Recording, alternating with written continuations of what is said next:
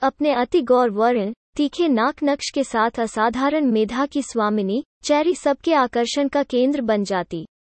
Class में साथ की लड़कियाँ उसे छेड़ती, एक बात बता चैरी, तुझे ये चैरी नाम किसने दिया है? बड़ा सार्थक नाम है, एकदम गुलाबी चैरी जैसी दिखती है। अपनी बुद्धि और सुंदरता का जरा सा अंश हमें भी दे दे। चैरी चैरी सोच में पड़ जाती, किसने दिया उसे यह नाम? पता नहीं क्यों उसे लगता यह नाम पापा का दिया नहीं हो सकता। क्या उसे यह नाम, उसकी उस माँ ने दिया था? लड़के उसे देख आन्हें भरते, काश यह मीठी चैरी हमें मिल जाए। सबके कमेंट्स पर चैरी मौन ही रहती। बेहद मित भाषी और मृदु स्वभाव वाली चैरी अपनी अध्यापिकाओं की भी प्रिय छात्रा थी। यह तो बाद में पता लगा कि उसकी माँ अमरीकी थी। ना जाने क्यों पापा और उसकी दूसरी माँ उसके साथ मेहमानों जैसा व्यवहार करते। उनके बीच एक अव्यक्त सी दूरी बनी रहती। उसके पापा इस बात का खास ख्याल रखते कि चैरी किसी के साथ ज़्यादा घुले मिले नहीं। हर महीने पापा उससे कुछ कागजातों पर साइन कराते वक्त कहते, तेरी पाई के लिए इंश्योरेंस कराया है, ताकि तू खूब आगे तक पढ़ सके। जब कभी चैरी अपनी सहेली मीना के घर जाती तो उन माँ, बेटी के बीच माँ बेटी के सहज स्वाभाविक स्नेह को देखकर सोचती। शायद अगर उसकी अपनी माँ होती तो वह भी उसे वैसे ही प्यार करती। घर में पापा और मम्मी से वो कभी खुलकर बात नहीं कर पाती। रिश्तेदारों के नाम पर पापा की बस एक बड़ी बहन कालिंदी बुआ भर हैं। अमेरिका में पाई पूरी कर, अब वो पति के साथ कीनिया में बस गई हैं। जैरी की ग्यारहवीं वर्षगांठ पर कालिंदी बुआ आई थी। जैरी को उन्होंने खूब प्यार किया था। जैरी के मानस में अपनी माँ की कोई स्मृति नहीं थी। जब कभी पापा से माँ के बारे में कुछ जानना चाहा पापा ने घृणापूर्ण शब्दों में बताया था, वो औरत के नाम पर कलंक थी। तुझ नन ही बच्ची को मेरे पास छोड़े गैर मर्द के साथ भाग गई। पापा, मुझे माँ अपने साथ क्यों नहीं ले गई? क्या वो मुझे प्यार नहीं करती थी? जैरी का कोमल मन उदास हो उठता। उसे अपनी आशी के लिए आज़ादी चाहिए थी। तू तो उसकी आज़ादी की राह में कांटा बनती। नशा करके वो तुझे जिस बेरहमी से पीट डालती कि सह पाना कठिन हो जाता। रोकने पर गुस्से में मेरी शर्ट तक फाड़ डालती चेरी दहशत में आ जाती। क्या सचमुच उसकी माँ अपनी नन्ही बेटी को उस निर्दयता से पीटती थी? पापा से अपनी माँ के घृणित कृत्यों को सुनती चेरी अंतर्मुखी और कुंठित होती गई। उसके मन में माँ के प्रति आक्रोश पनपता, क्यों वो उसे अकेला छोड़ गई? अगर पापा उसे अपने साथ इंडिया ना लाते तो उसकी क्या नियति होती? शायद इसीलिए चैरी ने अपना पूरा ध्यान पाई और स्कूल कॉलेज की दूसरी एक्टिविटीज़ पर केंद्रित कर लिया। हर परीक्षा में प्रथम आने वाली चैरी डिबेट, नाटक के अलावा खेलों में भी सबसे आगे रहती। कथक नृत्य करती चैरी, अपने नृत्य से मानो राधा को साकार कर देती। दर्शक मंत्र मुगध रह जाते। अचानक कालिंदी बुआ के आने की खबर ने चैरी को उत्साहित कर दिया। बुआ के आने से घर की एकरसता टूटने का पूरा विश्वास था। अपने जीवंत हसमुख स्वभाव के कारण वो घर में रौनक ला देती। नियत दिन कालिंदी बुआ आ गईं। चैरी को सीने से चिपटाती, वो कुछ कहते कहते रुक गईं। उनकी हँसी और ढेर सारी मज़ेदार बातों से घर का माहौल खुशनुमा हो गया। चैरी पर उनका विशेष स्नेह था। चैरी भी उनके साथ सहज ही खुलती गई। उनके प्यार और अपनत्व में चैरी भीग जाती। कालिंदी में उसे ममतामी माँ दिखती। उसकी दूसरी माँ ने उससे हमेशा एक दूरी बनाए रखी। कॉलेज की ढेर सारी बातें सुनती कालिंदी, चैरी की बुआ, कम मित्र ज़्यादा बन गई थी। सच बता चैरी, तेरा क्या कोई बॉयफ्रेंड नहीं है? नहीं, बुआ। पापा कहते हैं लड़कों से दोस्ती करना ठीक नहीं होता। उन पर कभी यकीन नहीं करना चाहिए। भोलेपन से चैरी बताती, हूँ, ऐसा कहते हैं तेरे पापा। कुछ कहना चाहकर भी कालिंदी चुप रह जाती। उनके चेहरे के भाव चैरी पढ़ नहीं पाती। कालिंदी बुआ अमेरिका में रही थी। चैरी का जी चाहता वो उनसे अपनी माँ के बारे में कुछ पूछे, पर साहस नहीं कर पाती। किसी के भी सामने माँ का नाम लेने की पापा ने सख्त मनाही जो कर रखी थी। चैरी की एम शून्य ए शून्य परीक्षा का रिज़ल्ट आया था। हमेशा की तरह चैरी ने सर्वोच्च स्थान पाया था। माँ और पापा बाहर गए हुए थे। घर में बस कालिंदी बुआ ही थी। उत्साहित चैरी ने उन्हें अपना रिज़ल्ट दिखाते हुए खुशी से बताया, बुआ, मैं फ़र्स्ट आई हूँ। पूरे हिस्ट्री डिपार्टमेंट के पाँच वर्षों में इतने अंक किसी को नहीं मिले हैं। नया रिकॉर्ड बनाया है मैंने, चैरी की आवाज़ में खुशी छलकी पड़ रही थी। गोरा चेहरा खुशी से चमक रहा था। ऐसा तो होना ही था। आखिर तू बेटी किसकी है? तू हर बात में बिल्कुल अपनी माँ पर गई है। चैरी चैरी के चेहरे को मुगत दृष्टि से देखती कालिंदी ने कहा आप माँ को जानती थी। बुआ, पहली बार चैरी ने अपनी माँ के लिए किसी से तारीफ़ के शब्द सुने थे। मैं मेडिसिन में एम शून्य एस शून्य करने अमरीका गई थी, कुछ दिनों तक भैया और नैन्सी भाभी के साथ रही थी। पुआ नैन्सी, अब तो वो इस दुनिया में ही नहीं है। कालिंदी की हल्की सी उसास चैरी से छिपी नहीं रही। बुआ, प्लीज़ बताइए, मेरी माँ कैसी थी? पापा तो उनका नाम भी नहीं लेना चाहते। चैरी का रोम रोम कान बन गया था। देख चैरी, अगर तेरे पापा नैन्सी का नाम भी नहीं लेना चाहते तो उसे भुला देने में ही तेरी भलाई है। अच्छा तो बस इतना बता दीजिए माँ कहाँ रहती थी, क्या काम करती थी? प्लीज़ बुआ, चैरी की आवाज़ भीग सी गई। कमाल है, वीरेश ने तुझे यह भी नहीं बताया? तेरी माँ अमेरिका की यूनिवर्सिटी में हिस्ट्री की प्रोफेसर थी। नैन्सी बहुत पॉपुलर टीचर थी।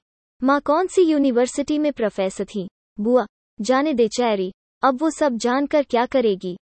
अगर तेरे पापा को पता चल गया तो बेकार में नाराज़ होंगे। मैं वादा करती हूँ, बुआ, मैं पापा से कुछ नहीं कहूँगी। ट्रस्ट मी बुआ, तेरी माँ यूनिवर्सिटी ऑफ़ वाशिंगटन में पाती थी। याद रख, तेरे पापा को इस बारे में कुछ पता नहीं चलना चाहिए। तुझे देखकर नैन्सी याद आ जाती है। आज तेरा रिज़ल्ट देखकर उसका नाम मुँह से निकल गया। वीरेश भैया ने नैन्सी के बारे में बात करने से मना किया था, पर आज अचानक रुक नहीं सकी। एक बात बताइए, आप माँ को पसंद करती थी। बुआ, मुझे नैन्सी में नापसंद करने लायक कभी कुछ नहीं दिखा। वो अपने विभाग और बाहर वालों के बीच भी बहुत लोकप्रिय थी। शायद यह दुर्भाग्य ही रहा कि वीरेश और नैन्सी साथ नहीं रह सके। मम्मी मुझे छोड़कर किसी और के साथ क्यों चली गई? बुआ, क्या, आ? यह तुझे किसने बताया? मुझे इस बारे में कुछ नहीं पता। कालिंदी के चेहरे पर ढेर सारा विस्मय स्पष्ट था। उस रात चैरी सो नहीं सकी। दो वर्ष की बच्ची के रूप में चैरी माँ की यादें ढूँढने की असफल चेष्टा कर रही थी। देर रात तक जागने के बावजूद माँ की धुंधली सी छवि भी मानस में नहीं उभर रही थी। अचानक माँ के बारे में जानने की तीव्र इच्छा हो आई। वो सोच में पड़ गई, क्या यह मात्र संयोग था, जिस विषय की माँ व्याख्याता थी। उसी इतिहास विषय में उसने एम शून्य ए शून्य की डिग्री ली है। दूसरे दिन लाइब्रेरी में अमरीकी विश्वविद्यालयों के पते कैटेटॉग में ढूंढते हुए, जब यूनिवर्सिटी ऑफ़ वाशिंगटन का हिस्ट्री डिपार्टमेंट दिखा तो मानो चैरी ने कोई खजाना पा लिया।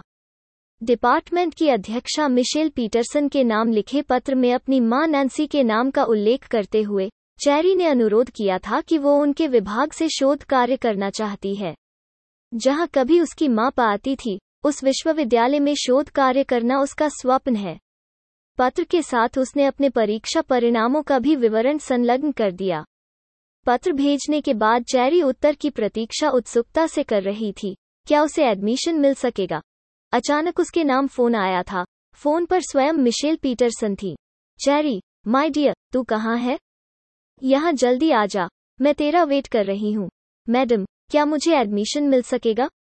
धड़कते दिल से चैरी ने प्रश्न किया था, हमारी नैन्सी की बेटी यहाँ से करेगी, यह जानकर बहुत खुशी है।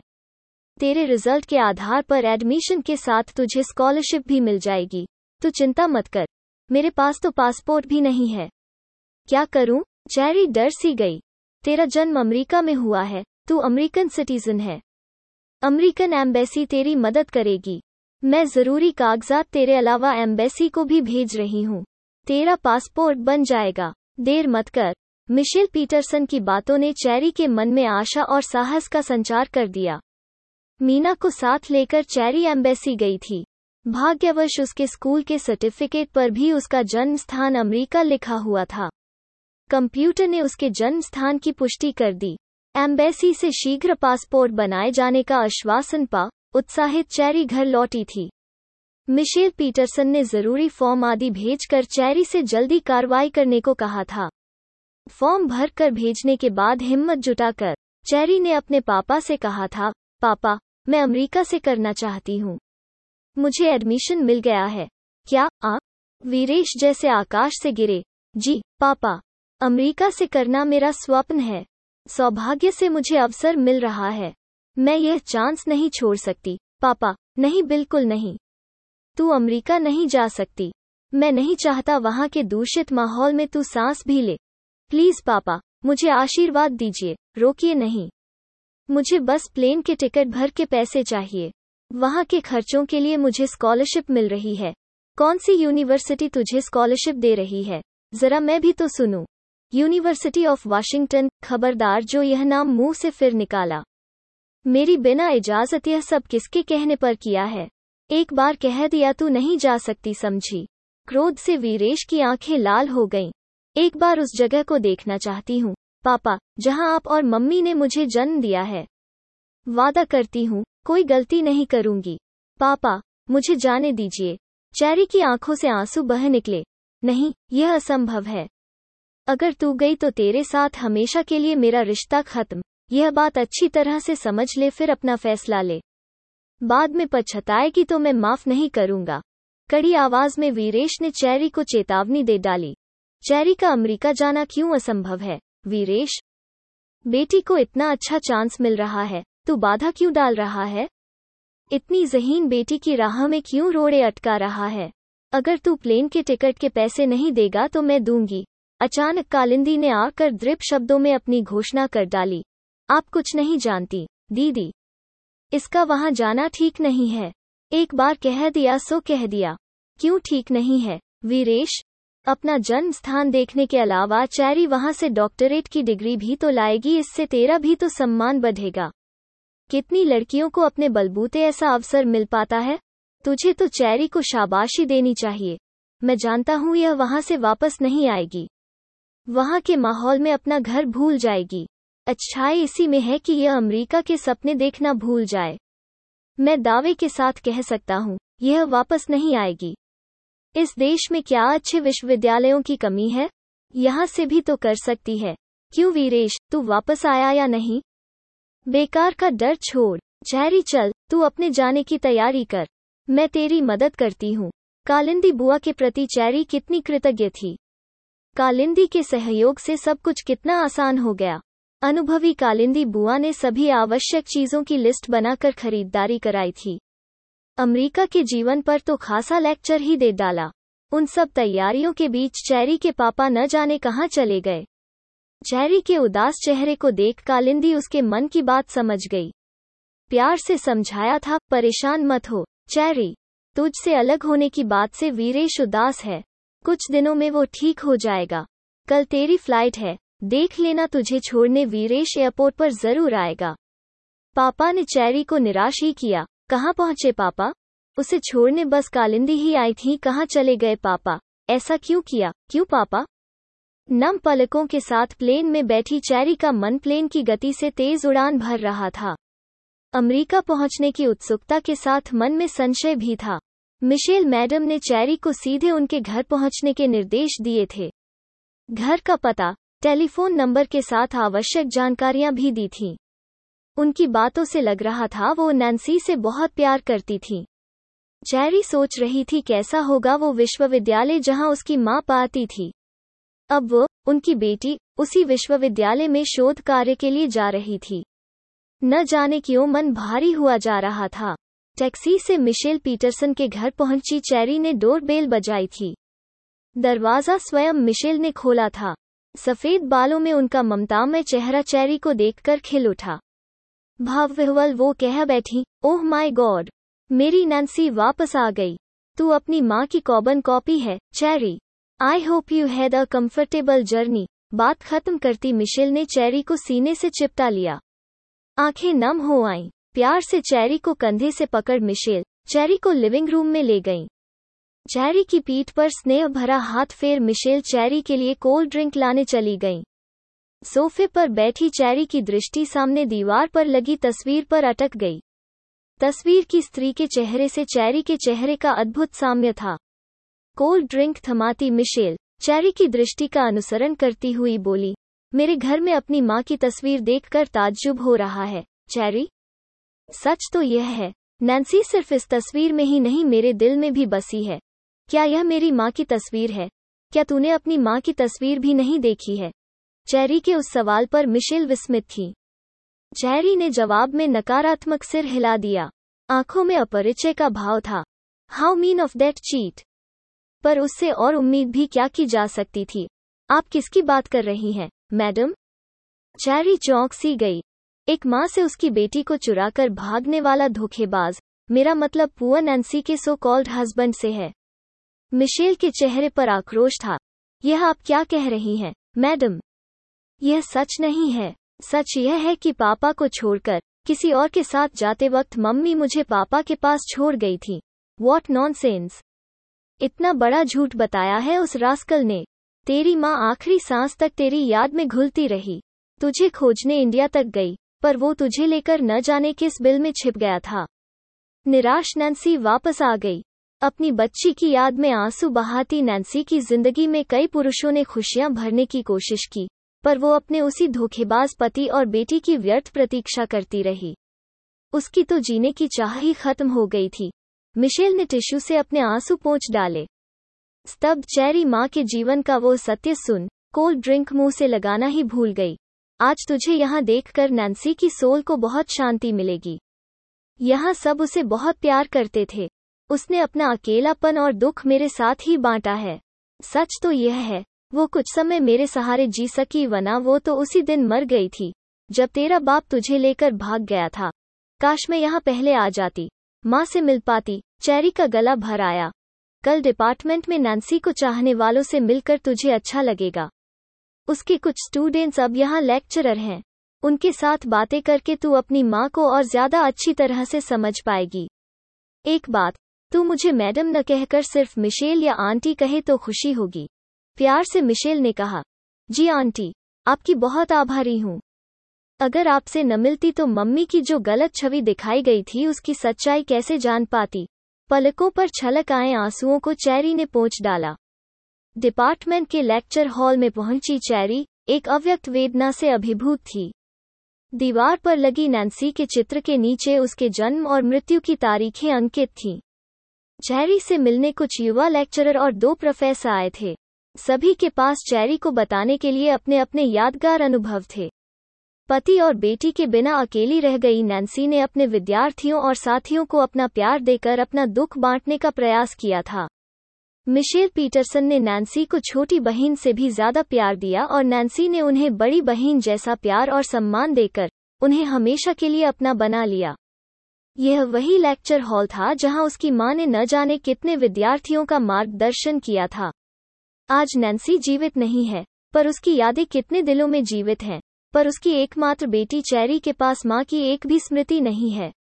याद है तो पापा के मुँह से सुनी झूठी घृणित कहानी। चैरी से कुछ कहने के अनुरोध पर चैरी ने कहा सॉरी प्लीज़ एक्सक्यूज मी मैं बस आपके शब्दों में माँ को देखना चाहती हूँ. उन सब के अनुभवों ने चैरी को उसकी माँ की एक दूसरी ही ममतामयी, उदार, स्नेही स्त्री की छवि दिखाई थी। काश वो माँ के जीवन काल में आ पाती। रात में मिशेल ने चैरी को एक डायरी और कुछ कागजात थमाते हुए कहा, अपने अंतिम दिनों में नैन्सी ने ये सब देते हुए कहा था, मुझे यकीन है, एक दिन मेरी चैरी मुझे ढूंढती हुई यहाँ आएगी। उसे मेरी डायरी और मेरी वसीयत के कागजात दे देना। मेरा सब कुछ उसके नाम है।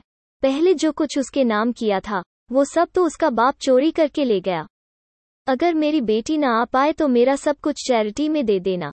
आंसुओं से धुंधली हो आए नज़र से चैरी ने डायरी के पृष्ठ पलटे थे। हेड ऑफ़ द डिपार्टमेंट ने, भारत के मुगलकालीन स्मारकों का इतिहास, विषय डेजिटेशन के लिए दिया है।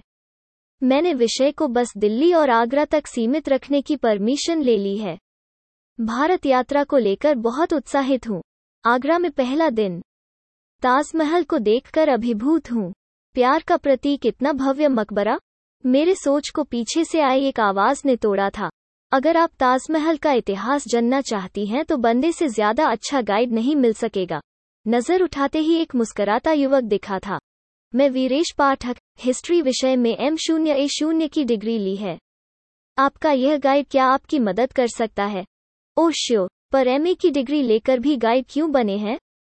कोई दूसरा काम भी तो कर सकते हैं। मैं अचानक पूछ बैठी। मेरे ख्याल में कोई भी काम छोटा नहीं होता, मिस।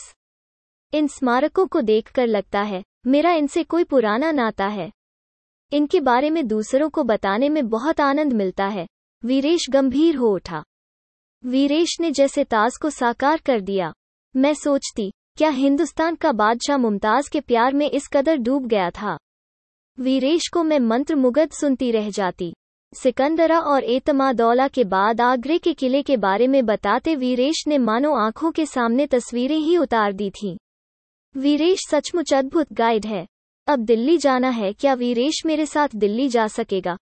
मुझे दिल्ली के स्मारकों को स्टडी करना है। क्या आप मेरे साथ दिल्ली चल सकते हैं?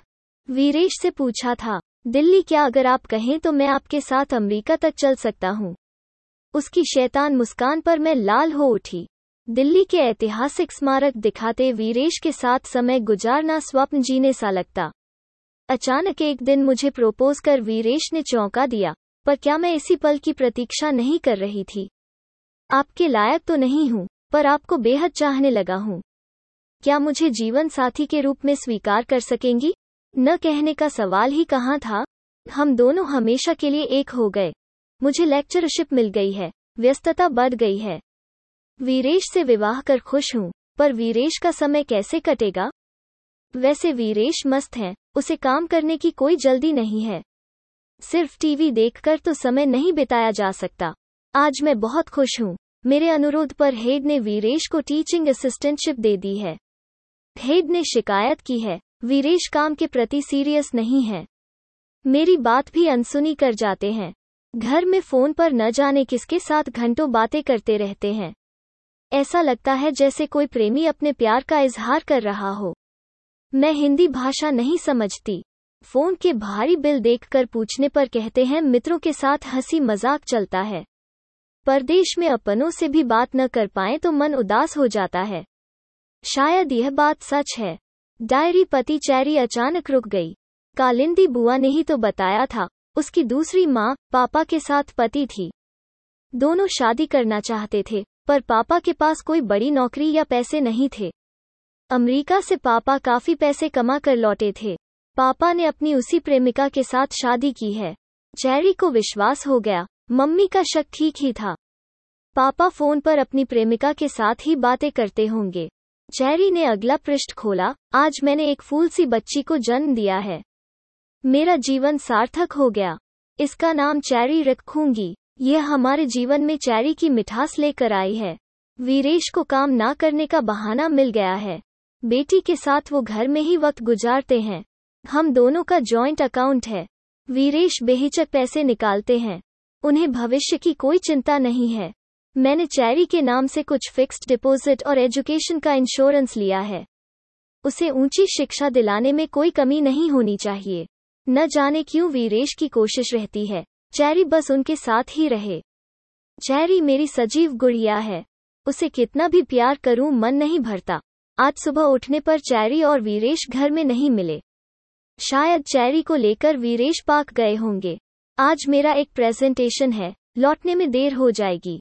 वीरेश को पहले ही बता दिया है। उन्होंने आश्वस्त किया है। वो चैरी को संभाल लेंगे। चैरी को लेकर वीरेश न जाने कहाँ चले गए हैं। देर रात होने पर पुलिस में रिपोर्ट लिखाई है। मिशेल की तसल्ली पर भी आँसू नहीं रुक रहे हैं। ना जाने किस हाल में होगी मेरी बच्ची।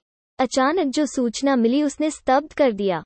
मुझे सोता छोड़, पिछली रात ही चेरी को साथ लेकर वीरेश फ्लाई कर गए थे। अब तक तो वो इंडिया भी पहुँच गए होंगे। हाय मेरी बच्ची, मैं पछाड़ खाकर गिर पड़ी। मेरे जेवर, कैश इंश्योरेंस के कागजात सब गायब थे। रोती हुई चेरी न जाने कब सो गई। सवेरे मिशेल ने प्यार से जगाया था। अपनी माँ का घर देखना चाहेगी, चैरी? क्या मम्मी का यहाँ कोई घर है, आंटी? चैरी का विस्मय स्वाभाविक था। हाँ वैसे तो घर अभी स्टेट कस्टडी में है, पर नैन्सी ने इंस्ट्रक्शन दे रखे हैं। अगर कभी उसकी बेटी आ जाए, यह घर उसका होगा।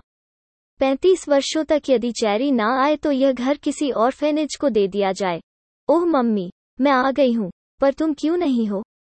मेरा इंतज़ार क्यों नहीं किया? चेहरा ढांप चैरी रो पड़ी। Calm down cherry. क्या यही काफ़ी नहीं है कि तू नैन्सी के यकीन को सच करने आ गई? वैसे अगर पढ़ाई पूरी करने के बाद तू इंडिया वापस जाना चाहे तो अपने घर को बेचने या चैरिटी में देने का तुझे पूरा अधिकार होगा।